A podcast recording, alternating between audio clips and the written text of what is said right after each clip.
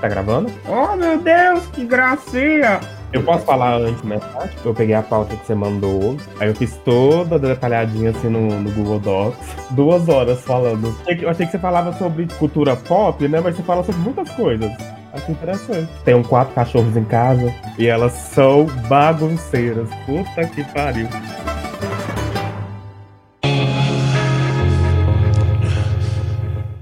Mundo Mastric, programa 036. Olá, pessoas, viajantes do Mundo Mastric, beleza por aí? Esse aqui é o programa 36, o 36 episódio desse podcast, que é um pouco de tudo e muito de nada. E antes do episódio, eu queria dar alguns recados. Hoje tem recadinhos mais longos aqui na abertura desse programa. Em primeiro lugar, eu quero pedir desculpas porque deu um problema na captação do meu áudio, então vocês vão ver que em alguns momentos as minhas falas estão um pouco baixas, tá? A minha voz eu tentei corrigir, mas para não perder muita qualidade por causa do problema da captação, não podia aumentar o volume demais, então ficou um pouco baixo. Peço já perdão aí, mas eu não podia deixar de subir esse episódio porque a parte do Leonardo tá muito boa. Como o áudio dele tá bom, dá pra ouvir direitinho. O importante é sempre o convidado, não eu que estou apresentando. Então eu decidi, tá bom? Peço perdão para vocês, mas vale a pena, vale a pena ouvir esse episódio. Além disso, eu quero dar um recado para vocês. Sim, tem uma promoção agora aqui nesse podcast no Mundo Mastric. No episódio anterior eu falei para vocês sobre umas bags, né, que nós estamos vendendo ali no nosso podcast para arrecadar um dinheirinho. E agora tem uma promoção também. Já que agora é o mês de março, março é o meu aniversário, vocês que vão ganhar o um presente. O presente é simples. Duas pessoas vão ganhar uma bag do mundo Mastric. Sim, aquelas bolsinhas que você põe de lado, né, as tal das shoulder bags, para você ficar todo estiloso. E é muito fácil para você concorrer a essas bags. Você vai simplesmente pegar em qualquer rede social, no Twitter, no Instagram, no Facebook. Você vai pegar qualquer episódio do Mundo Mastric, vai compartilhar ele, colocar a hashtag Mundo Mastric e marcar cinco pessoas. E aí você vai dizer por que, que essas pessoas têm que ouvir esse episódio, por que, que essas pessoas têm que escutar o Mundo Mastric, chegaram no nosso mundo aqui. E as justificativas mais criativas vão ganhar, as duas mais criativas vão ganhar uma bag do Mundo Mastric. Muito fácil, né? Então, meu, já corre nas suas redes sociais, compartilha lá qualquer episódio, marca os seus amigos, não esquece de colocar a hashtag Mundo Mastric e outro detalhe também. Se você publicar no seu story, lembra que o stories ele aparece depois de 24 horas e a promoção é durante esse todo esse mês de março. Então eu preciso conseguir acessar essa publicação. Então não dá para você publicar no seu story. Se você também tem a sua timeline privada, também não consigo acessar porque eu não consigo ver a, a hashtag. Então deixe público essa publicação, desculpe o pleonasmo e boa sorte para todo mundo, beleza? Então lembrando que se você puder ajudar compartilhando esse podcast, divulgando esse podcast, trazendo novos ouvintes, você também pode é, ah, lá, lá. Você também pode ajudar financeiramente a partir de 5 reais em apoia.se barra Mastric, beleza? Bom, vamos lá que o episódio está muito bacana. Obrigado, Léo, pela participação. Foi muito bem. Então vamos lá, é nóis. Falou! Kann der dafür nicht, dass der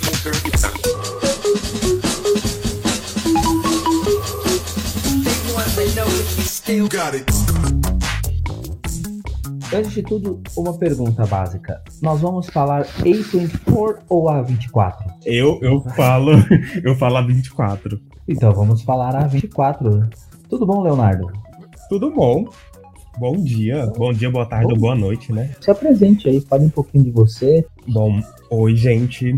É, eu sou uma pessoa muito nova nesse, nesse quesito de podcast, né? Não estranhe minha dicção, eu acho que eu não tenho uma dicção muito boa. Meu nome é Leonardo, eu tenho 24 anos, moro no interior de Goiás, na cidadezinha chamada Jataí, e estou no oitavo período de arquitetura e urbanismo. Eu não, não sou um garoto de 13 anos, assim, sustentado pelos pais, como muitos comentários da página sugeriam. É isso. É, é difícil falar sobre a gente, né? É uma coisa interessante, né? Porque, para quem já viu a introdução aí, né, sabe que você é responsável pelo perfil ali no Twitter, né, da A24 Brasil, cara do interior de Goiás aí. O que, que você faz aí no interior de Goiás e levou a fazer arquitetura? Eu tinha duas opções de curso, assim, antes, né, de, de passar na faculdade. A primeira era cinema, olha só. E a segunda era arquitetura. Eu sei que elas não têm nada a ver uma com a outra, assim, a princípio, né? Eram as duas únicas é, faculdades que eu queria levar para frente. Só que aonde eu moro não não tem cinema. Também não tinha arquitetura na época, né? E aí eu tentei, fiz Enem e tudo mais. E passar pra faculdade de cinema é quase o mesmo que passar pra faculdade de medicina. A nota de corte é muito alta, muito alta. Então, acabou surgindo um curso de arquitetura aqui na minha cidade, né? Por, por uma faculdade privada. Aí eu fiz Enem, consegui uma bolsa integral, né? De 100%. E estou cursando até hoje. Eu sempre fui, assim, além de apaixonado por cinema, eu também sempre fui apaixonado por arquitetura mesmo. Arquitetura, interiores também, que era algo que me chamava muita atenção. Eu resolvi levar para frente, assim. Eu tinha ideias de misturar arquitetura com cinema, ou até mesmo design de jogos, que são coisas que, querendo ou não, estão ali. Uma profissão que não é tão reconhecida assim, mas que está crescendo muito, que é o arquiteto na área tanto de design de jogos, como também de criação de cenários para shows, que é muito usado, sabe? Para teatro. Então o arquiteto ele tem uma, uma gama muito grande de, de profissões a seguir, assim, além da, da própria arquitetura em si. E eu sempre fui uma pessoa extremamente criativa, então a faculdade que eu teria que escolher, ela tinha que ser de criatividade, de criação. Senão eu não ia conseguir me desenvolver e me aflorar lá dentro. Aflorar lá dentro. É, eu tenho TDAH, então assim, minha mente é muito inquieta e então eu tô sempre criando, tanto que tanto que eu criei a A24, né? Acho que eu vou aproveitar esse gancho. Em abril do ano passado, eu tenho várias reincidências sobre redes sociais. Eu sempre entro, saio, entro, saio, fico um período sem ficar online, né? Porque eu tenho muito problemas com as redes sociais, dela consumir meu tempo e tudo mais, e eu podia estar aproveitando e fazendo qualquer outra coisa da minha vida. Eu assisti também, não, não foi por causa do, do documentário, mas tem um documentário bem interessante na Netflix chamado Dilema das Redes, que só fomentou muita coisa do que eu já pensava, inclusive eu recomendo muito. Então, nessas reincidências, né, eu voltei pro Twitter e comecei a seguir várias páginas de, de perfil que falavam, né, sobre filmes, séries, porque é algo que eu sou apaixonado. Eu, eu amo estar informado. Eu amo estar sempre sabendo, ah, filme tal vai ser feito. Pode demorar três anos para ele sair, mas eu gosto de ter essa notícia com antecedência, sabe? De falar, nossa, vou ficar de olho nele no futuro. Aí eu estava seguindo várias páginas sobre séries e filmes e eu falei, nossa, eu amo a 24, né? Que eu tava, eu tava por tópicos, né? Ah, séries, filmes, série específica. Eu falei, ah, nossa, eu gosto muito da 24. Eu queria muito seguir uma página lá no, no Twitter, que era a rede que eu tava usando. Eu tinha parado de usar o Insta. Eu queria muito seguir uma página que falasse sobre a 24. Eu entrei no Twitter e não tinha nada sobre. E eu fiquei muito indignado, assim. Porque na minha cabeça, a 24 era gigante, assim. Ela é gigante, mas ela não é tão, tão grande assim no Brasil. E aí pode ter sido o meu TDAH, né? Minha impulsividade por conta do TDAH. Na hora que eu vi que não tinha, eu fui lá e criei. Na maior impulsividade mesmo, porque minha vida tava um caos, faculdade, vida pessoal, estágio. O que, que é mais um problema, assim? O que, que é mais um, uma, uma coisa para fazer no meio de tantos problemas? Então eu fui lá, criei, e eu não esperava nada, nada mesmo, assim. É, ah, pra quem não sabe, né, a 24 é uma produtora de filmes independentes. É, ela ficou muito famosa por alguns filmes de terror, inclusive eu acho que são os carros-chefes assim, da produtora. Só que ela começou como distribuidora. Acho que mais pra frente a gente pode falar sobre isso. Ela produz filmes de terror, filmes de comédia, filmes de ação, ficção científica. Muitas pessoas acham, assim, que a A24, ela se resume a filmes de terror. Eu entendo, porque os filmes de terror dela são incríveis. Eu sou suspeito para falar, porque eu sou apaixonado. Mas ela também faz documentários, é, come, come of Age, Come of Age. Meu inglês é ótimo, vocês vão descobrir nesse episódio. Mas aqueles filmes como of Age são aqueles filmes de amadurecimento da adolescência e tal. Mas enfim, aí eu, na impulsividade, criei o portal eu não tava esperando absolutamente nada, eu não estava pensando, tipo, que ele iria crescer da forma que cresceu. Hoje a gente tá com quase 20 mil seguidores em menos de um ano. E eu tô muito feliz, assim, eu conheci muita gente bacana, muita gente pé no saco também. Porque eu só quero poder me expressar e falar de filmes e séries, sabe? Sem alguém vir me encher o saco. Eu só quero estar ali de boa falando sobre o que eu gosto. E é o que eu tô fazendo ah, nesse quase um ano, né? Eu tive muita ajuda de gente muito legal, de vários portais muito legais. Eu não queria citar nomes assim, porque vai que eu esqueço de algum, né? Provavelmente eu esqueço. Mas tem alguns como vou citar, não sei se eu posso, mas eu vou citando. Tem o, o Oxente Pipoca lá no Twitter, que eles são incríveis. Tem o Escutaí, que também é um portal incrível que me, que me estendeu muito a mão quando eu tava começando. Ele e o Oxente foram dois portais, assim, incríveis. Gente, desculpa se eu esqueci alguém, mas aí tem o portal da HBO, que não é oficial, mas é o portal sobre notícias da HBO que também me ajudou muito nessa, nessa escalada. E hoje a gente tá aí há quase um ano falando sobre os filmes da 24, que, de longe, na minha opinião, é uma das produtoras mais interessantes que a gente tem, assim, nos dias de hoje. Tem a Neon também, que é uma produtora incrível, incrível. Na verdade, ela é distribuidora, né? Mas, assim, incrível. Eles têm uma curadoria genial. Acho que é isso, assim. Eu, eu sou muito suspeito para falar, porque eu sou muito apaixonado pela produtora. Eu recomendo muito para quem tá ouvindo seguir lá o seu Twitter, porque tem threads muito interessantes sobre os filmes, sobre curiosidades também, que são bem legais. Mas eu tenho uma dúvida aqui. Você lembra a primeira vez que você reparou só, opa, peraí, de novo esse símbolo? Ou de novo essa produtora? Tem alguma coisa interessante nela aí. Você lembra disso? A, a minha história com a 24 é muito engraçada. A primeira obra que eu lembro de ter visto, lembro não, né? Que eu descobri que foi a primeira depois. Porque no começo a gente não se atenta a produtoras, é muito difícil, né? Só quando você, tipo, pega para, realmente estudar e ver a, as outras obras que a gente acaba reparando. Mas a primeira obra que eu assisti da 24 não foi um filme. Na verdade, foi o documentário da Amy Winehouse. Eu conhecia a cantora e tudo mais, e falei, ah, vou assistir, né? Porque eu não conheço muito sobre a história dela, na época, né? Foi muito tempo atrás. E aí eu, eu lembro de assistir o documentário e ficar simplesmente fissurado. Eu fiquei muito impactado pela história dela, pela forma como o documentário foi feito. E eu lembro de ficar literalmente um mês inteiro ouvindo toda a discografia da Amy.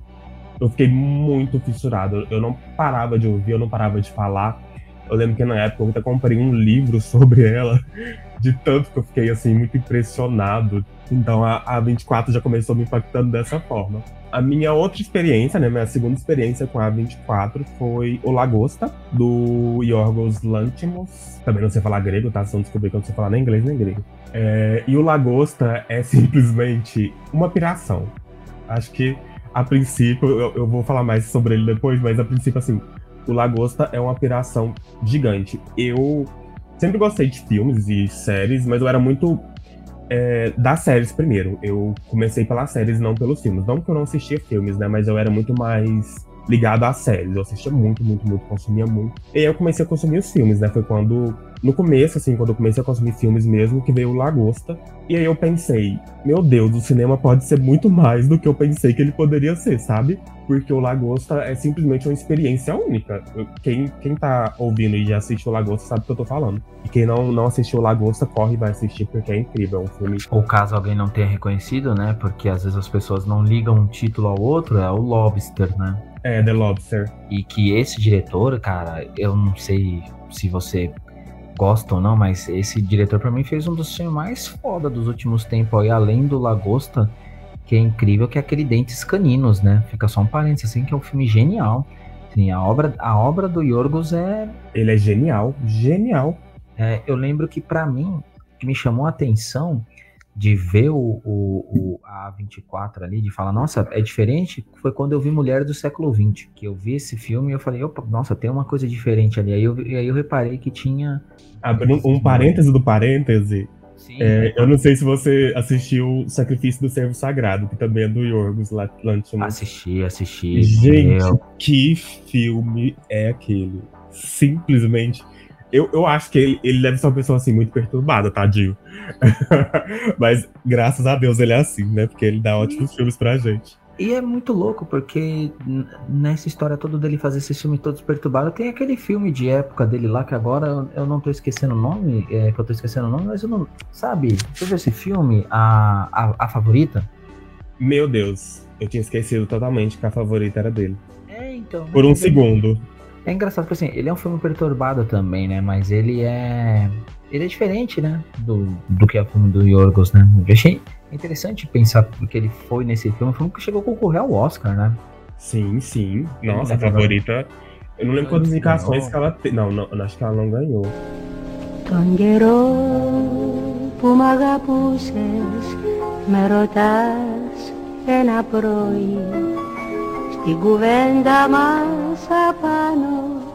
Tine ara joi.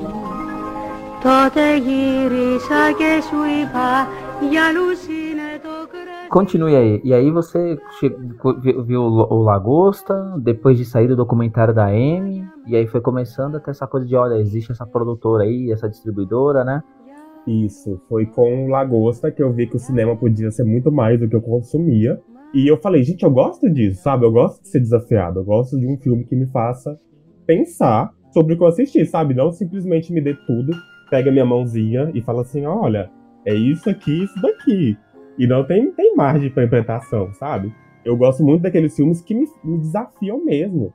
Que, que façam eu, eu. Nossa, eu preciso entender melhor, vou ter que assistir de novo, vou ter que procurar uma explicação ali, ou um significado. Eu amo filmes que, que, que realmente são um desafio, assim, para mim logo depois do Lagosta, que foi depois, depois de um, um, ano, eu acho. Não, um ano que eu assisti, no caso, porque são datas diferentes. Eu assisti A Bruxa, que aí sim eu comecei a reparar no logo da 24, foi com A Bruxa. E A Bruxa é simplesmente incrível. Eu sou simplesmente apaixonado por aquele filme. Tanto que ele é um dos meus favoritos da vida. Eu sei que tem muita gente que não gosta dele, inclusive eu fiz uma postagem lá na 24 Brasil. Eu sempre fico chocado como tem gente que não gosta dele, porque para mim ele é perfeito.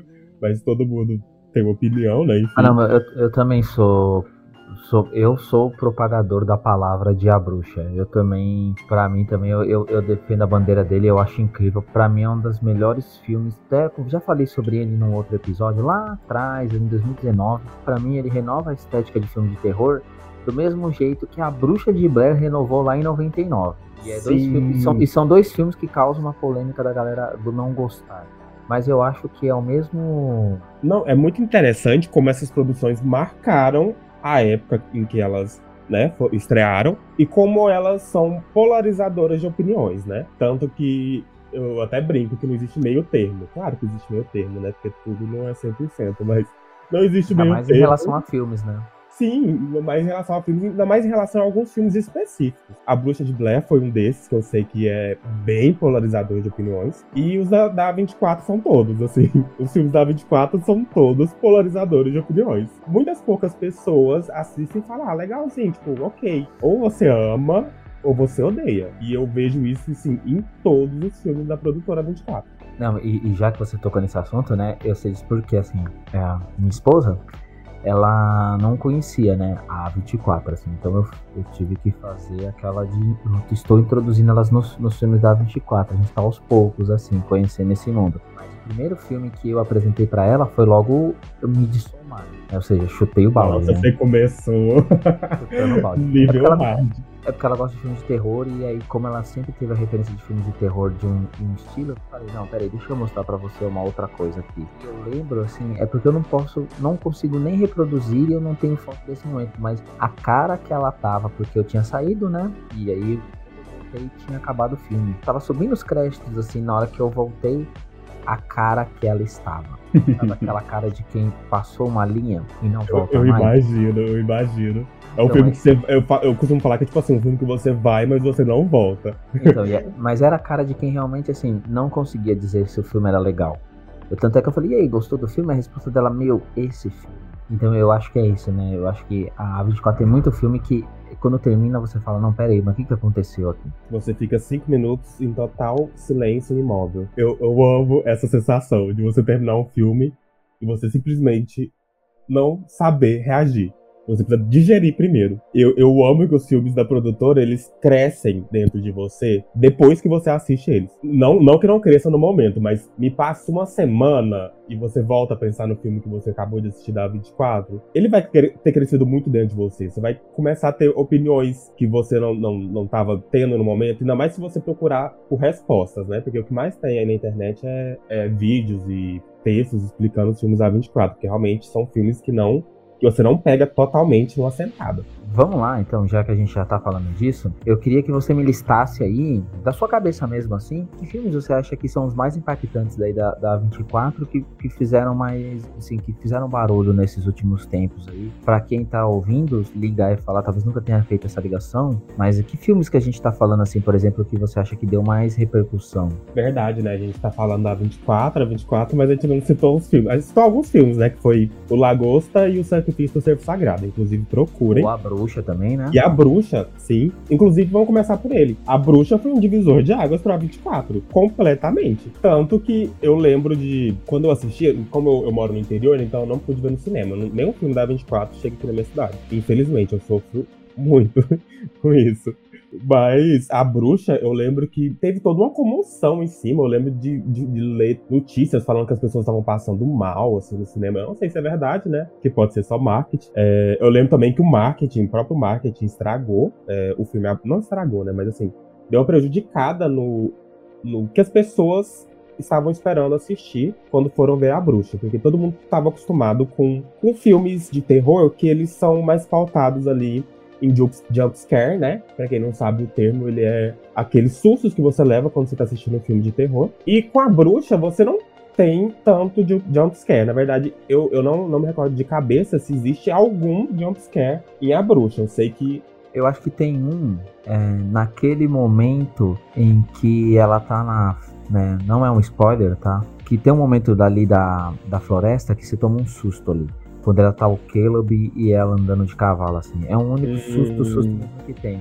Lembrei. Mas é, é, é, bem rápido. De resto, é mais aquela. Igual aquela cena Sim. do começo ali que ela vai abrindo e fechando a mão, assim, brincando com a criança. É aquele susto de você falar, nossa, tá me incomodando porque algo vai acontecer. É, eu, eu, eu, eu amo dizer que a, a 24 ela cria um terror de atmosfera. Ela vai te criando uma sensação de angústia, assim, de, de desespero tão grande em você que pode não estar tá acontecendo nada.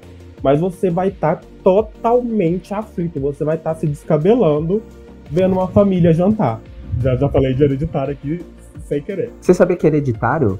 Eu fiquei tão impactado que eu fui duas vezes no cinema. Eu vi duas vezes no cinema, assim. Eu não acredito que você viu Hereditário no cinema. Eu vi duas vezes no cinema e eu não fui mais porque, como né, eu não moro mais em São Paulo, capital, né? Eu moro numa cidade próxima. E como eu tava indo, não tava podendo ir tanto pro centro, só tava no final do centro, mas duas vezes, e mesmo assim, duas vezes que eu, eu terminava com meu Deus, quero assistir de novo, assim.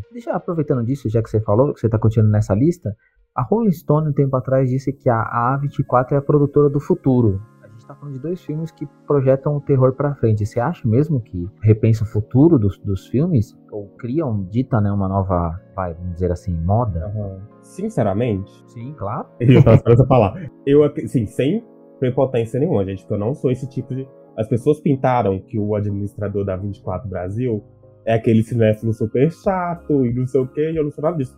Eu acho que eu não devo nem me considerar cinéfilo, porque eu não tenho tanto tempo assim para me dedicar, como eu gostaria. Nossa, até me esqueci da pergunta, mas lembrei. Mas eu realmente acho que, é sim. É a 24 é, não é o futuro, tipo assim, nossa, todo o futuro do cinema depende da 24. Porque não. O cinema é uma coisa muito grande, né? É muito grande. E como eu falei, eu até citei a Neon aqui, que eu também acho que é um dos futuros do, do cinema. Eu acho que, assim, se a Neon parar de apenas distribuir também virar uma produtora, eu acho que vai ser, assim, surreal, porque eu acho que eles têm uma curadoria incrível. Mas, enfim, eu realmente acho que sim, que a 24 é um dos futuros do cinema. Porque ela pegou algo que não era tão priorizado, não que não existisse, mas que é os filmes independentes, né?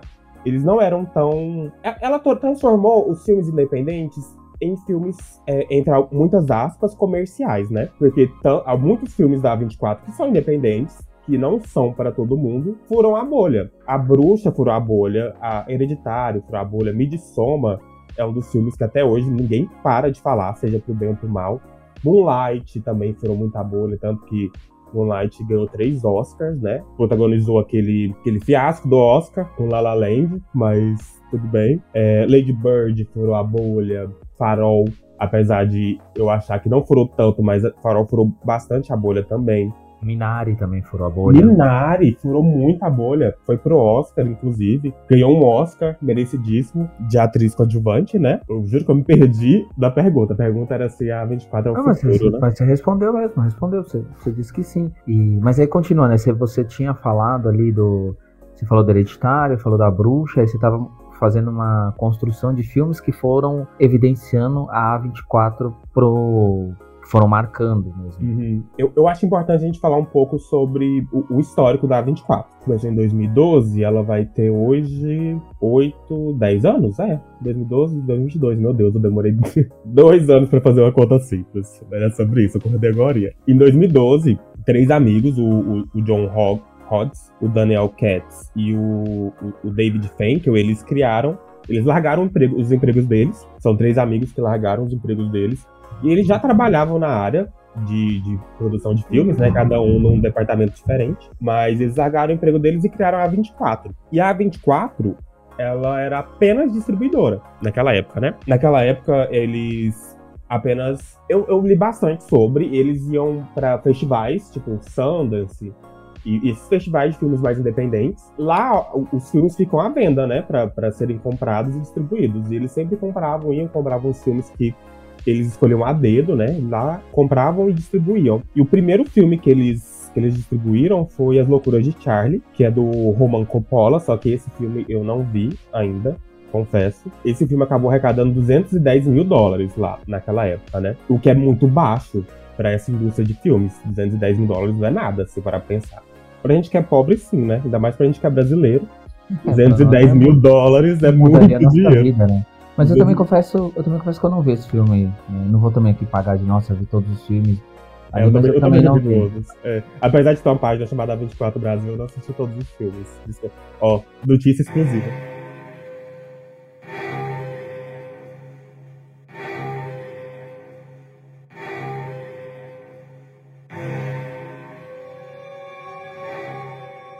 E naquele mesmo ano, a 24 também lançou um filme que, ó, a gente falou que polariza opiniões. Que foi Spring Breakers, que tem gente, Selena Gomes, isso. Então, assim, eu, É que assim, você não me conhece, né? Porque também é isso. Ó, muita gente fala que eu só, nesse podcast eu só chamo amigo, né? Você tá uma prova que a gente tá se conhecendo nesse podcast. A gente se conheceu hoje. É, então. E, e Spring Breakers eu, eu sempre vou defender Spring Breakers porque Spring Breakers é do meu diretor favorito, que é do meu filme favorito, que, que eu gravei um episódio para o podcast né, do Obra Fechada, do meu amigo Marcelo Fonseca, em que eu falei do Gumo. Então quem quiser me ouvir falando do meu filme favorito, vá lá, né, no, podcast dele. Eu escrevi uma crítica na época que saiu Spring Breakers, assim. E eu defendo que esse filme, sim, ele tem muita coisa incrível. Apesar de ser um filme mesmo ali de adolescente, ele é incrível. Ele tem uma narrativa muito bacana, ele tem uma estética que eu acho fodida, assim. Contar essa visão de adolescente, assim. E é exatamente por isso, e aí eu acho que é o jeito errado das pessoas verem, as pessoas esperam que Spring Breakers tenha mensagem. Spring Breakers não é um filme por mensagem, ele é um filme de desilusão. Só que ele é uma desilusão feliz. É o que, é o que basicamente hoje eu acho que Spring Breakers criou a estética que hoje Euforia vai na onda. Caramba! Que ponto de vista interessante. E eu, eu Polêmica. se você pegar, porque as pessoas falam muita é, euforia skins 2.0, que eu acho também muito errado, porque skins é muito diferente. Skins é muito diferente de euforia. Da, da gente tá abrindo mundos aqui, skins, ele na verdade seria o que fosse.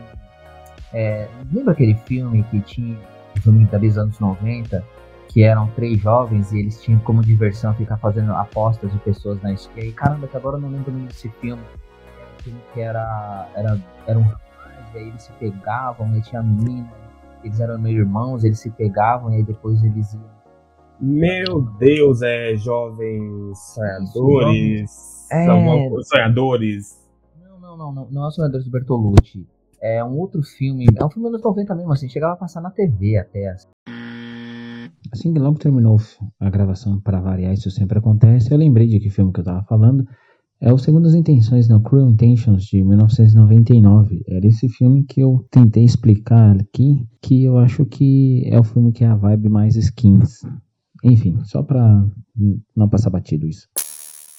Mas eu acho que se você pegar a estética euforia, ela é uma estética que tá ali no Spring Breakers. Não, sim, total. Eu gosto de Spring Breakers. Assim, não é o, o, meu filme favorito da 24, mas eu, eu entendo, assim, que ele divide opiniões. Sabe quando você assiste um filme você gostou, mas você vai entender caso as pessoas não tenham gostado.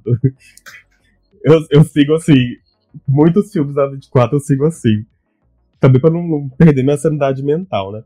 Mas, inclusive, bom, bom que você citou, que a 24 ela não faz só filmes, ela também e documentários, né? ela produz séries também.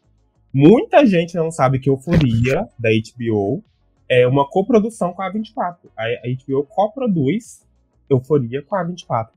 Recebo muita mensagem gente, meu Deus, eu não sabia que Euforia era da 24. E eu tô sempre lá comentando, sim, é uma coprodução.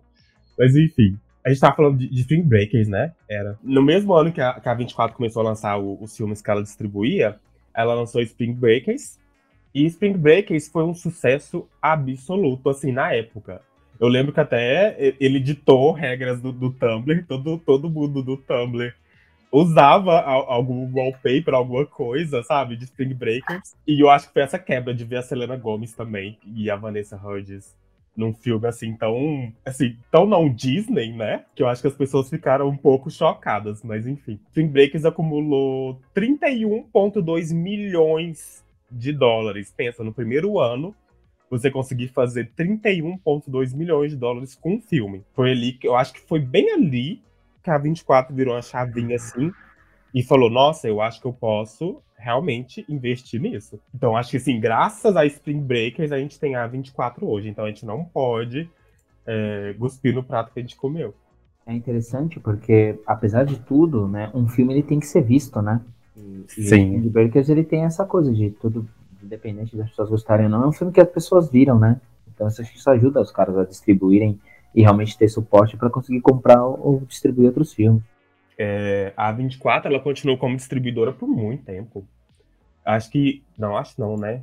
Deixa eu olhar que foi em 2016 que ela começou a produzir. Inclusive, a bruxa, ele não é produzido pela 24, ele é, ele é distribuído. A 24 ela tem o dedo muito bom. Eu lembro de ter visto até uma matéria dizendo que, o, que os três amigos, né, o, assistem tudo, tudo, tudo, tudo. Eles não terceirizam, sabe? Eles vão lá, eles mesmos, a dedos. Claro que eles terceirizam um milhão de coisas, né? Mas eles vão lá e escolhem a dedo todos os filmes que eles vão investir, sabe? Eles leem todos os roteiros, pelo menos foi o que, o, que a matéria dizia, né? Se é verdade, esperamos que seja. Mas eles têm um dedo muito bom, sabe? para escolher filmes para 24, tanto para distribuir quanto para produzir. Eu vou, eu vou te dar uma pausa só, porque eu quero aproveitar que a gente tá falando do Spring Breakers e, e eu queria fazer uma pergunta para você. Eu tenho sempre a impressão que eles têm uma capacidade de escolher filmes para distribuir, sejam eles no, no, terror, no drama, na comédia, que trazem um sentimento que eu vou nomear para você ali. É, eu estava dando uma olhada quando eu escrevi sobre o Spring Breakers, né? E aí eu até coloquei assim, que eu coloquei, eu citei ali, né? Vou fazer uma aspas de mim mesmo aqui, que ele fala, que eu, tô falando, né? A maior proeza do diretor foi conseguir tirar das atrizes atuações de impacto, que caracterizam bem a ausência da a questão da ausência. Coraine coloca em cena os jovens com tudo ao redor optam pela estranheza, que olham o mundo pela ótica invertida, são capazes, no mundo explodindo em cores vivas, de sentirem o vazio de suas ações. Eu acho que os filmes da 24, ele, porque é o que a bruxa também tem, ele tem um vazio, assim, né? Não tem uma hora que você fala, meu, o que, o que tá faltando? O que essas pessoas não têm? que é essa sensação, assim, né? E parece que, que a 24 ela tem, né? Essa coisa, você pega ali o, o Moonlight, tem uma ausência, tem um vazio. Aí você vai lá em Lady Bird, tem um vazio. Você vai no Hereditário, tem um vazio, assim. Você vai no. Até no Mulher do Século XX também, né? Que tem uma hora que eu que ele tá sentadinho falando sobre o que ele pensa do mundo. Não sei, né? Sei lá, eu gostaria muito de perguntar para eles, mas você não tem essa impressão também que parece que há um, algo ali, um sentimento que é meio comum, independente dos tipos que, do, de gênero que o filme são, né? Nossa, você descreveu muito bem, assim, o, o que a 24 faz. Eu não tinha, tipo assim, pensado especificamente sobre isso, conectando todos os filmes, sabe? Inclusive ontem eu postei. Essa é, graça, essa é a graça, de analisar os filmes, né? Que a gente pode vê-los da nossa ótica, né? Sim, é incrível. E a 24 abre muita margem para isso. Eu postei ontem sobre uma cena específica do filme A Ghost Story, onde a, a Rony Mara, né, que é a atriz no caso, ela fica cinco minutos do filme sentada no chão, chorando e comendo uma torta. Eu não sei se já assistiu a Ghost Story, mas o filme fala sobre luto. E tá na Netflix. E tá, na, tá, tá na Netflix? Tá, eu assisti pela Netflix. Eu não lembro se eles retiraram, mas eu, eu, eu acho ah, é que eles verdade, retiraram. Né? Eu, eu acho que saiu. É, os filmes entram e saem todo dia, eu acho incrível. Por isso, inclusive, lá na 24 Brasil, a gente atualiza todo mês todos os filmes que estão disponíveis da 24 nos filmes. Depois vocês dão uma olhada. Mas então, ela fica cinco minutos sentada no chão comendo uma torta. E você consegue sentir toda a dor, assim, todo o buraco que o luto deixou no peito dela, enquanto ela come uma torta. E ela, tipo, não tá comendo uma torta, tipo, um pedaço de uma torta. Ela tá comendo compulsivamente, enquanto chora, e ela não precisa dizer nada para você sentir exatamente tudo, sabe? É uma cena incômoda. Ontem eu fui revê-la de novo e eu parei nos dois minutos e pouco. Porque é uma cena muito forte. E as pessoas falam, nossa, mas cinco minutos. Tipo, as pessoas desdenham de, desse momento, falando que podia ser um curta, que não podia ter, sabe, cena de cinco minutos uma pessoa comendo uma torta. Mas eu acho que aí que tá a graça, sabe? De você poder descrever sentimentos com vazios, sabe? Como você mesmo citou. A gente consegue sentir muita coisa no silêncio. E a 24 é, é perfeita nisso, porque ela tem, ela tem muitas cenas contemplativas, assim. Tá tudo dito no que não é dito. E essa cena da, da Ronemara comendo torta, para mim, é simplesmente fenomenal. O filme é simplesmente fenomenal. A Ghost Story. Como é que é o nome em português? Eu esqueci. Sombras da Vida. Assistam porque é incrível, mas a 24, sim, ela trabalha muito com isso, de, de todos os, os, personagens dela sentirem, de certa forma, um, um, vazio. E é muito engraçado que não é o mesmo vazio, cada um sente um vazio diferente. Só que ele tá ali, sabe? Ele sempre tá ali como quase como um, um personagem, né? Se a gente parar pra pensar. Ele, porque os personagens são muito motivados pelo que eles estão sentindo, pelo que eles desejam. E os da 24, eles são todos problemáticos, assim. Eu, eu amo. Quem não, e quem não é problemático? Quem não é, né? Quem não precisa de uma boa terapia. Mas eu amo que os personagens da 24 assim, são levados ao extremo. Todo, todo filme da 24 é um estudo de personagem. Você querendo ou não, vai ser um estudo de personagem. E eu amo isso. Eu amo é, ver a complexidade da mente humana, sabe? A 24 faz isso assim com, com excelência, na minha opinião.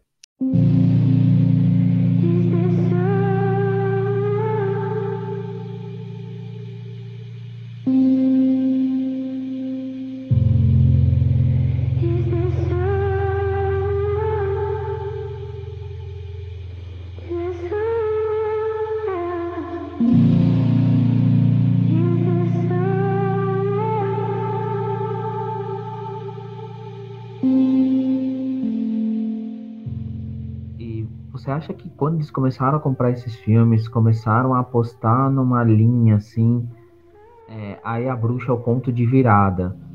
É, depois desse ponto de virada, o, como é que o, chega o Moonlight assim? Como é que o Moonlight? Porque o Moonlight é uma outra, uma outra pegada, né? Como é que chega no Moonlight ali? Você acha que desse caminho é natural passar lá ou ainda tem algum filme ali no meio antes que fica perdido ali, mas que também é importante para 24? Eu acho que depois de A Bruxa Moonlight foi assim o, o outro outro ponto na, na história, sabe? Da, da A24. Inclusive, tem um fato muito interessante. O primeiro filme produzido pela A24 foi nada mais, nada menos que Moonlight. Então, assim, o primeiro filme que ela produz, ela trata de assuntos muito sérios, como o racismo, o racismo estrutural, Inclusive, o racismo nos Estados Unidos, que é bem diferente do racismo aqui no Brasil, é pesado em todos os cantos, mas cada canto tem uma particularidade, assim, né? E sobre um protagonista negro e gay, e ela já ganhou literalmente três Oscars com o primeiro filme que ela produziu. É, é um feito que eu mesmo eu acho muito incrível. Imagina, o primeiro filme que você produz, que você fala assim, não, vou colocar minha mão aqui vou produzir, vou, vou fazer com o meu suor, com o meu sangue. E ele tem tanto reconhecimento e ele é, ele é, é lembrado até hoje com muito carinho, assim, porque ele é um filme muito sensível, sabe? Não é uma, uma abordagem, tipo, muito grotesca, apesar de ser, mas é uma abordagem mais. É sensível, né? Mais sensível, sim, é, sobre, é sobre um assunto. E eu acho incrível, assim, que o primeiro filme que eles produziram ganharam três Oscars, incluindo de melhor filme. E também, uma curiosidade sobre a 24 é que ela investe muito pouco dinheiro na, nas produções dela, e geralmente o retorno é muito grande. E eu, eu sei que ela dá muita liberdade criativa, todo mundo que está envolvido ali, para o diretor, para o roteirista. Geralmente o roteirista e o diretor são, são os mesmos, não em 100% dos casos, mas na maioria deles, né? Mas assim, ela dá total liberdade criativa para as pessoas fazerem o, o para os envolvidos, né, fazerem o que eles quiserem. E isso é incrível, porque filmes como Um Cadáver para Sobreviver, por exemplo, que é um filme completamente fora da caixinha, eu acho que ele nunca encontraria outra casa se não fosse na 24. Imagina um filme sobre um cadáver que é feito de jet ski em algum momento. E você acha que um cadáver ele é uma versão moderna de um morto muito louco? Eu acho, e pior, pior que eu acho, assim, pode não ter ligação direta. Assim, eu, eu, eu não acho, né, um, esse filme legal pra caramba, assim, eu acho que ele tem umas coisas muito divertidas, mas não é um filme que eu acho incrível, mas é legal que ele que tem esses filmes, assim. Não, total. A, a 24, ela, ela, tipo assim, vê as coisas mais bizarras que eu posso colocar num filme ela vai lá e fala, ah, vou postar esses aqui, são, são bem bizarros pro meu gosto. E ela arrisca muito, assim, ela, ela dá muita credibilidade pros criadores, tanto que ela revelou vários nomes, assim, pro, pro, pro mainstream. O Ari Aster foi uma grande revelação, ele já tinha feito os curtas, só que o primeiro filme dele foi K24, tem o Robert Eggers, tem uma, uma porrada de outros diretores, assim, sabe? Que começaram, não começaram, né, mas, tipo assim, estouraram com, os, com as produções que eles fizeram para a 24. Foi, ela revela muitos talentos, assim, porque ela dá muita liberdade criativa para os produtores, para os diretores. E eu acho isso muito massa. Não que ela não pode, tipo assim, porque estúdio, todo, todo estúdio poda o, o diretor, né, o, o, roteirista ali, e não que a 24 não pode também, que ela pode um pouco sim. Mas assim, 90% do que o diretor ali, do roteirista, é, planejou vai estar tá ali no filme, pelo menos uns 90%. E eu acho isso muito incrível de você apostar tanta ficha na ideia de uma pessoa, sabe? E, e é o que deveria ser feito realmente. Se aquela pessoa teve a, criou aquilo, saiu dela a, aquelas coisas, e também adaptações, enfim. Mas é, se a pessoa criou aquilo ali, você devia dar credibilidade, já que você gostou, não podar, sabe, totalmente a asa dela. Falando em orçamento ainda, eles realmente eles apostam, eles não apostam, né? Eles liberam uma quantia considerada pouca para ser produzido um filme, né? Inclusive Moonlight é, ganhou o título de produção com menor orçamento a vencer o Oscar de melhor filme. E o orçamento dele foi de 1,5 milhões. Pode parecer muito dinheiro, e é muito dinheiro, mas para produções de filmes isso é pouco. É Hereditário e Midsommar, a sequência, ou tem mais algum ali? Ó, nesse meio termo tem é, Mulheres do Século XX, que você falou no comecinho, né? É, eu acho que é um filme que ele é, ele é pouco visto, até pelo tanto que ele merecia, assim, que ele, ele como estética, ele é, assim, incrível, assim. Ele é um videoclipe quase, assim, né? Assim, muito bonito, mas eu a acho 24 que ele... arrasa muito na fotografia. Sim. Mas eu acho que não é um filme que alcançou tanto que deveria alcançar, assim. A gente tem a Ghost Story, em 2017, antes, né, de, de Hereditário e de Midsommar.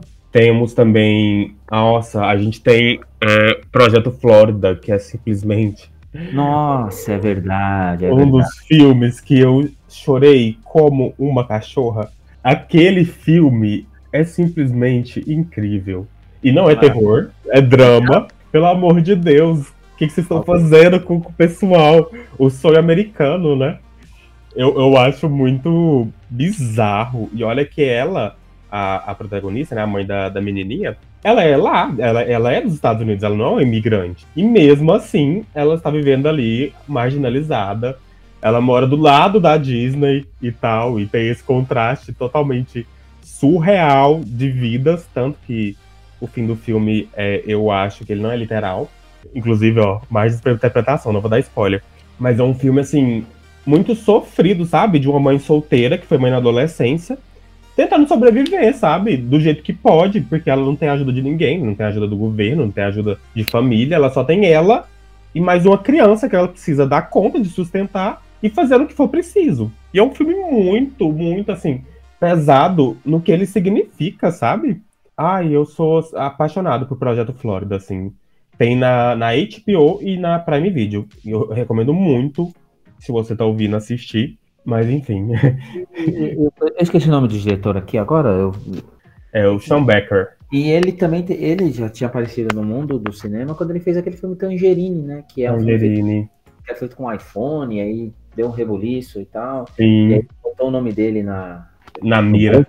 E aí quando ele faz esse, pro- esse Florida Project aí, que é filme de mundo real mesmo. Você vê os caras sendo camelô na Disney ali, né? Pra poder ver, ó, tá vendo? Tipo, a gente vê a Disney como um lugar incrível e tem aquela mentira, né? Que os Estados Unidos não tem pobre. Que muita gente, muita gente acredita nisso. Esse filme mostra isso, né? Mostra ó, no mundo real mesmo, no chão, a galera tá fodida, cara. A galera tá precisando de, de básico, assim. A galera tá precisando de suporte, porque é um, um lugar cruel, cara. Cruel, assim. É, é É um cruel. lugar cruel. Assim, as pessoas olham só pra Disney, gigante e magnífica, no filme especificamente falando, né? E esquece que do lado dela tem muita coisa ruim acontecendo. Tem, tem muita gente passando é, muita barra, sabe? Muita necessidade. E claro que não é só na Disney, né? Mas é, ele pega o sonho americano e fala assim: esse aqui é o sonho americano que vocês tanto cultuam, gente, ó. Mas ele pega a história da menina ali e fala, mano, essa é a real princesa da Disney, né? Nossa, sim. O filme tem um olhar muito infantil, né? A gente acompanha o filme. Ele, ele é leve, assim, mu- entre muitas aspas, ele é leve, porque a gente vê com os olhos da, da menininha. Eu esqueci o nome da menininha. Mas a gente vê pelos olhos da criança toda a desgraça que tá acontecendo ali. Então acaba que a gente vê de uma forma mais leve do que se a gente estivesse vendo pelo ponto de vista da mãe, sabe? E isso é incrível. O, o Sean Becker fez isso de uma forma muito magistral, sabe? Às vezes, às vezes, se você pegar, tipo assim, algumas cenas separadas, é um filme de sessão da tarde, bonitinho, de crianças se aventurando. E não um filme sobre uma, uma porra do, do, do, de um local onde as pessoas marginalizadas ficam ali, porque não é só a menina que, que passa necessidade, que fica naquele hotel. É a amiga dela também lá, tinha os, os problemas dela. Então, assim, o Sean Becker foi muito perspicaz fazendo isso, assim, eu, eu, eu sou muito apaixonado por esse filme. E por como ele foi contado. E, de- e depois de Florida Project, a gente vai pra onde? Depois de Florida, a gente ainda tem o Sacrifício do Servo Sagrado, que foi no mesmo ano, que inclusive a gente citou. Eu, nu- eu nunca tinha ligado nisso? Que é no mesmo ano. Sim, a gente tem bom comportamento no mesmo ano. Ó, eu vou, eu vou fazer, já que a gente entrou nesse assunto, eu vou, eu vou citar alguns filmes grandes da 24 que estão no mesmo ano, em 2017. A gente começa com A Ghost Story. Tem outros, né? Mas eu vou citar só os mais os mais conhecidos. A gente tem A Ghost Story, a gente tem Bom Comportamento com Robert Pattinson, que é incrível esse filme. Projeto Flórida, ainda em 2017. O Sacrifício do Servo Sagrado, ainda em 2017. E ainda em 2017 a gente tem Lady Bird, que é outro ponto de virada pra A24. E que assim, Lady Bird furou muito a bolha. Muito. A A24 deve ter lucrado muito com Lady Bird, eu fico pensando nisso até hoje. É o filme que muita gente fala sobre ele, né? Nossa, 2017 foi um ano pesado pros caras, né? Os caras conseguiram. 2017 foi um ano incrível, A viu? mão, a mão tava boa ali, né? Queria ter visto todos no cinema, não vou mentir. Porque, ó, depois de 2017, a gente entra em 2018, obviamente, né? Mas Hereditário é de 2018. Então, assim, esse, esse, a gente, se a gente para pensar, teve vários outros pontos de virada assim, ao seu modo, né? É, Projeto Flórida, eu acho que foi um filme assim, não tem o reconhecimento que merece, mas foi mais do que um, um, um burburinho, sabe? Aí a gente tem Lady Bird, que furou totalmente a bolha em todos os aspectos, assim. Eu não vou colocar bom comportamento, porque eu não acredito que tenha furado. Eu acho que as pessoas nem, nem conhecem direito o bom comportamento. É, o sacrifício do servo sagrado, apesar de ser totalmente piruto das ideias, ele não é pra todo mundo, então eu acredito que nem se ele quisesse, ele furaria tanto a bolha assim, sabe? Fé Corrompida, não sei se você já assistiu. Não, esse eu não assisti, cara. Nossa, assista Fé Corrompida. Pensa, ele é um filme que ele é gravado naquela câmerazinha que ela é mais quadrada. Eu esqueci o, o nome dela. Ela não mexe. Assim, ela não mexe, ela é estática e ela acompanha um padre questionando a própria fé e questionando as mudanças climáticas do mundo. Pode parecer que não tem nenhuma conexão, pode parecer que não tem nenhuma conexão, mas é, é- é incrível assim, a forma como é conduzido. E o fato da câmera não se mexer em nenhum momento, ela te dá uma sensação de desconforto tão grande, você nunca descansa naquele filme. Porque é como se o mundo estivesse acabando, o que ele está, né? No mundo real, e a gente não pudesse fazer nada, que é o que acontece com o nosso padre. É, um, é, é um filme muito bom. Para quem não assistiu, assista Fé Corrompida. Tinha na Netflix, mas não tem mais se eu não estiver enganado. Mas, assim, encontre o seu jeito e assista. Não estou incentivando a pirataria, pelo amor de Deus.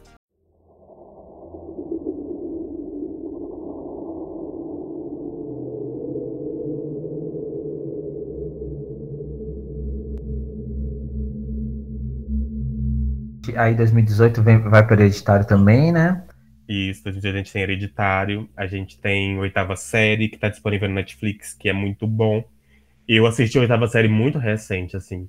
E eu queria muito ter assistido a Oitava Série quando eu tinha, sei lá, 14 anos. Eu queria muito. Se você tá ouvindo isso tem 14 anos, e que eu acho improvável, assista a Oitava Série. A princípio pode parecer, ah, mais um filme sobre amadurecimento, mas ele é muito sobre a aceitação, sabe, própria, de um jeito único, do jeito A24 de ser eu, eu acho incrível. Eu terminei chorando também. E é incrível porque o, o, aí o mundo, nessa época, a gente não sabia, né? Mas ele tava dando os últimos suspiros antes de mudar totalmente, né? Nossa, você pegou um gatilho gigante agora. Eu, eu acho que eu vou ali chorar um pouco, agora eu volto. Aí a gente não sabia. E aí, pô, pensar que nessa época a gente achava que podia tudo, assim. a gente tá vivendo no filme de terror psicológico da 24 e não está sendo fácil, gente. Não está sendo fácil rápido agora, hein? Sem explicação, só papo, hein? Seus filmes preferidos da 24? Ah, fala, eu, eu podia citar os, os, mais famosos, que eu sou apaixonado, não, que é a não, Bruxa. Não, não, não, vem com desculpa. É lista. Ai, tá, tá. A despedida da Lulu, Lulu Wang. Perfeito, gente. Assistam a despedida, chorei igual uma cachorra. Meu amigo entrou, meu amigo entrou no quarto na hora, no, no frame final do filme. Eu literalmente levantei, abri a porta, saí correndo e fui chorar lá fora que eu não queria que ninguém me visse chorando, eu tava debulhando em lágrimas. O Lagosta, que a gente citou hoje mais cedo, que é incrível, é totalmente pirado e fala sobre relações humanas e relações amorosas e humanas e, enfim, é, sobre estar solteiro, relações de pessoas solteiras, enfim, eu não sei se eu, eu tô quase um bate, bate rápido da Marília Gabriela, né? High Life, da Clary Dennis, que também é protagonizado pelo Robert Pattinson que é uma ficção científica que eu não vejo ninguém falando sobre e ela é incrível. Claire Denis, essa mulher é. Nossa, essa mulher é animal. Ela é animal. O que, que essa mulher faz, cara? Além de ser uma atriz espetacular também.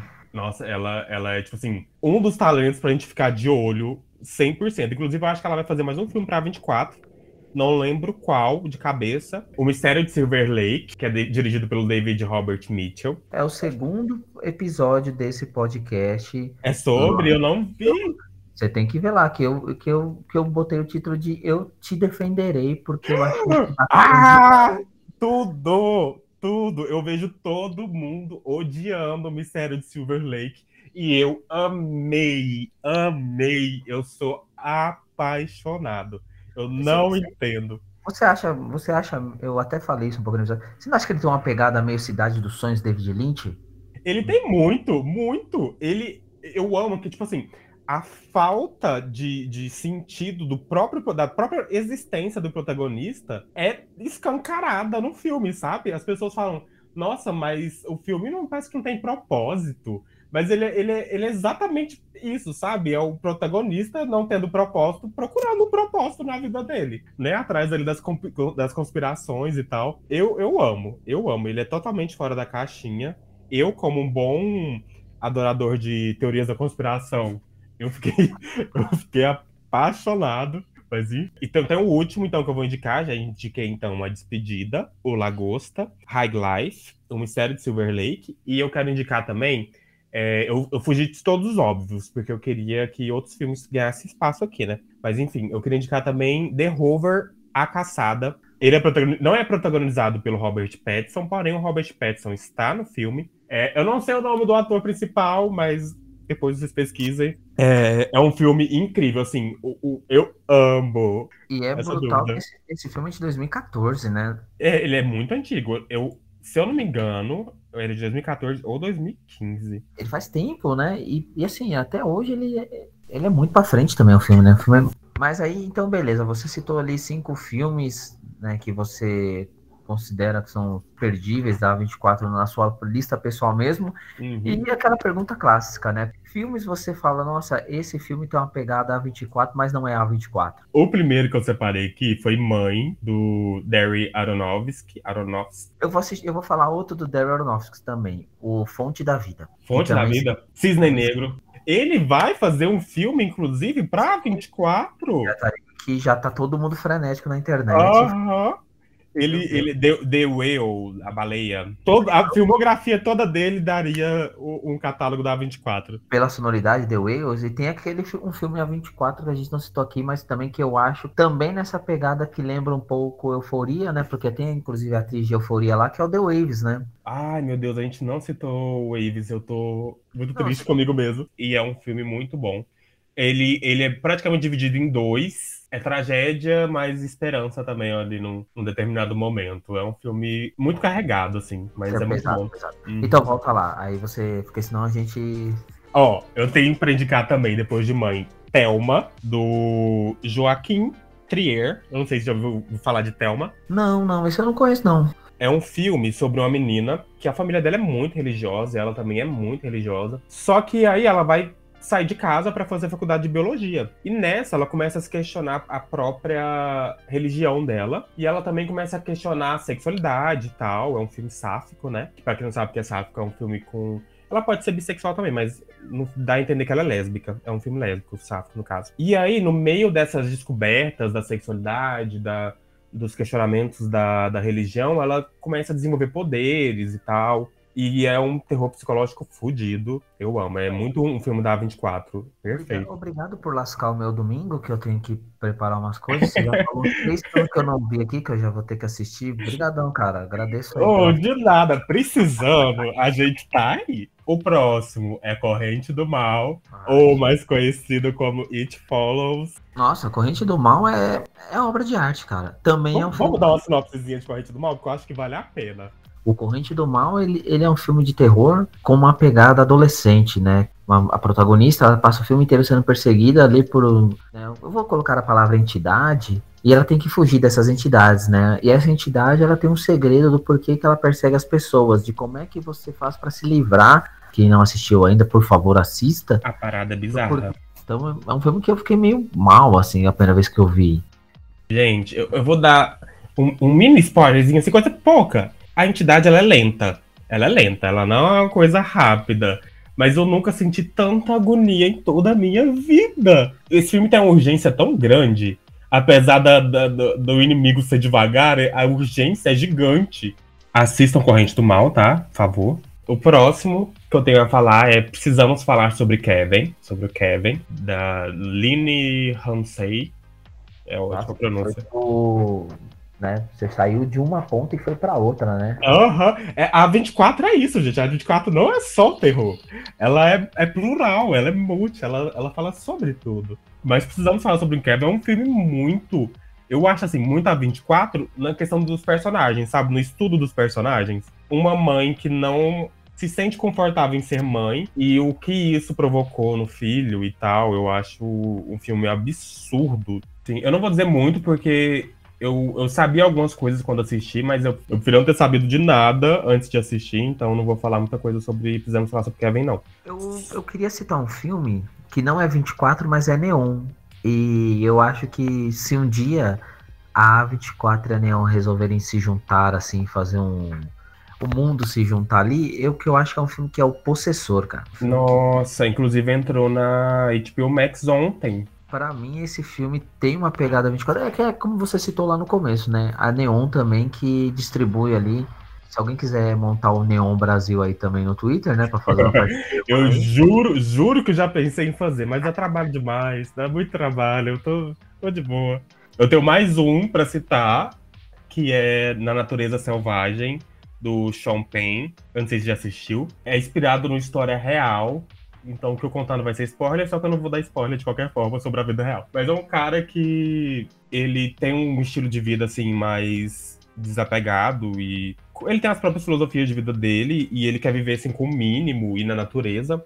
Então ele vai passar um fazer uma, uma jornada de, de um passar um, um, grande parte de um tempo sozinho na natureza e com poucos recursos e aí acontecem várias coisas, fala sobre o passado dele e é um filme muito é, reflexivo assim, ele é muito para você pensar a forma como você vive e pensar a forma como as pessoas vivem também, sabe? Não só como você vive. Mas é, é incrível. Tem uma frase desse filme que eu, que eu nunca esqueço, que é a alegria. Eu não, não vou saber a frase certinha de cabeça, mas eu, é o sentido dela. Que a alegria só é real quando ela é compartilhada. Que foi uma das reflexões que ele teve, né, enquanto ele estava lá. Mas é pesado, gente. E é um filme que alugou um triplex na minha cabeça até hoje. Tem algo específico que você queira falar ainda, que você fala, não, esse eu separei, eu preciso falar? É algo que tá ali? Tem uma coisa que eu quero falar. Eu, juntamente com um amigo muito querido meu, chamado Edu, que ele é designer gráfico, inclusive. Eu posso dar o arroba dele aqui também? Claro, manda aí. É manda arroba edupng. É uma pessoa incrível. A gente fez um e-book chamado Filmes Essenciais para Conhecer a 24, onde a gente cita é, em ordem, né, da que a gente acha melhor para ser assistido. E uma sinopse, algumas curiosidades e tal, e um design belíssimo que o Edu fez. É, é um e-book que a gente disponibilizou de graça, totalmente de graça. Então, se você está ouvindo esse, esse episódio e se você ficou interessado pelo nosso e-book, é só você ir lá na 24 Brasil, no Twitter ou no, no Instagram, e falar assim: Nossa, eu, eu, eu vi lá no podcast, eu queria muito o e-book. Que aí eu te mando o link, você não precisa pagar nada por isso e tal. Tem o Pix lá para você doar, caso você queira, mas o e-book é disponibilizado totalmente de graça. A gente reúne 50 filmes, se eu não estiver bem enganado, é 50 a 25, agora eu tô bem confuso, porque 50 vai ser o total, né, eu acho. É, na verdade são 25 filmes, porque a gente dividiu em parte 1 e parte 2. A parte 2, inclusive, a gente já vai fazer, mas a parte 1 já tá disponível. Mas esse era o recadinho que eu precisava dar. Baita trabalho, hein, meu? Baita trabalho. Então você que está ouvindo aí, lembre sempre também de, se puder, colabore o produtor independente de conteúdo que. Eu acho assim, quando a gente não pode, ok, a gente não, não pode. Eu, por exemplo, estou numa situação que eu não tô podendo fazer muita coisa, mas quando a gente pode, quando não vai fazer falta, eu acho interessante a gente apoiar assim, os pequenos criadores, porque é um, um baita trampo. É, é, tempo, é dinheiro, é tipo assim, a gente já tá dedicando a outra coisa na nossa vida, mas a gente tá ali produzindo o que a gente gosta Bom, então eu queria agradecê-lo mais uma vez aí. Muito obrigado pela, pelo papo, pela conversa. Foi um prazer, foi o primeiro podcast que eu participei, mas foi tão bom. Nem pareceu que eu tava, sabe, gravando e foi, foi muito bom. Foi como uma conversa bar. Foi muito bom. Que música nós vamos ouvir aí pra, nesse encerramento aí? Se você quiser mandar um abraço, um beijo aí pra quem você quiser. Ó, eu queria muito dar um beijo pra minha mãe. Mãe, eu tô num podcast, entendeu? Já assistiu algum filme da 24 com a sua mãe? Não, não eu, não, eu, eu, não sei se ela é bem um público-alvo, mas eu tenho vontade. Dá pra fazer uma, uma, uma temática agora, não. 24 Brasil ali, filmes da 24 para assistir com a sua mãe. Com a sua mãe. Vou fazer uma thread no Twitter. Acompanhe lá depois. Vou, vou Colocar hereditário como primeiro. Vamos lá. uma música, eu pensei bastante agora aqui, né, nesse, momento, em uma música. Eu queria que tivesse a ver com o tema, né? Eu acho. Que é uma música chamada Willow. Ela é cantada pelo Robert Pattinson para a trilha sonora de High Life, da Clary Dennis. Ele literalmente gravou uma música para ser parte da trilha sonora e eu amo essa música. Eu tenho uma playlist no meu Spotify chamada Músicas Mais Importantes da Minha Vida e ela está lá, para vocês terem uma noção de tanto que eu amo essa música. Mas, enfim, é Willow, do Robert Pattinson, com Tinder Stick. Eu não sei como. eu não sei como pronunciar. Mas é essa. E eu queria muito agradecer a oportunidade de vir aqui de poder me expressar, de poder falar sobre o que eu amo, que é cinema. E foi uma experiência incrível, assim. Eu só tenho a agradecer. Muito obrigado. Bom, então é isso, né? Vamos ouvir o Robert Pattinson, que, aliás, daria um podcast específico sobre esse cara, porque, meu. Daria um podcast só sobre filmes do Robert Pattinson na A24. Deixa eu só falar um fato antes disso aqui acabar, assim. O, o, o, diretor de, de The Batman agora, né, que vai sair com o Robert Pattinson, disse que ele teve certeza de que queria o Robert Pattinson pro papel, depois que ele assistiu Bom Comportamento, que é um filme da A24 protagonizado pelo Robert Pattinson. Então, assim, a gente só vai ter esse debate por causa de um filme da A24. É uma loucura. Caralho, essa, essa foi pra fechar ali. Com... Fechar com chave de ouro. Nossa, foi, foi sensacional. Não sabia disso, cara. Incrível. Assista um bom comportamento também, quem, quem tá ouvindo aí. Bom, então é isso. A gente se vê aí e até a próxima. Tchau, um beijão tchau. pra todo mundo. Beijos a todos e é nóis. Vamos ouvir aí Robert Pattinson.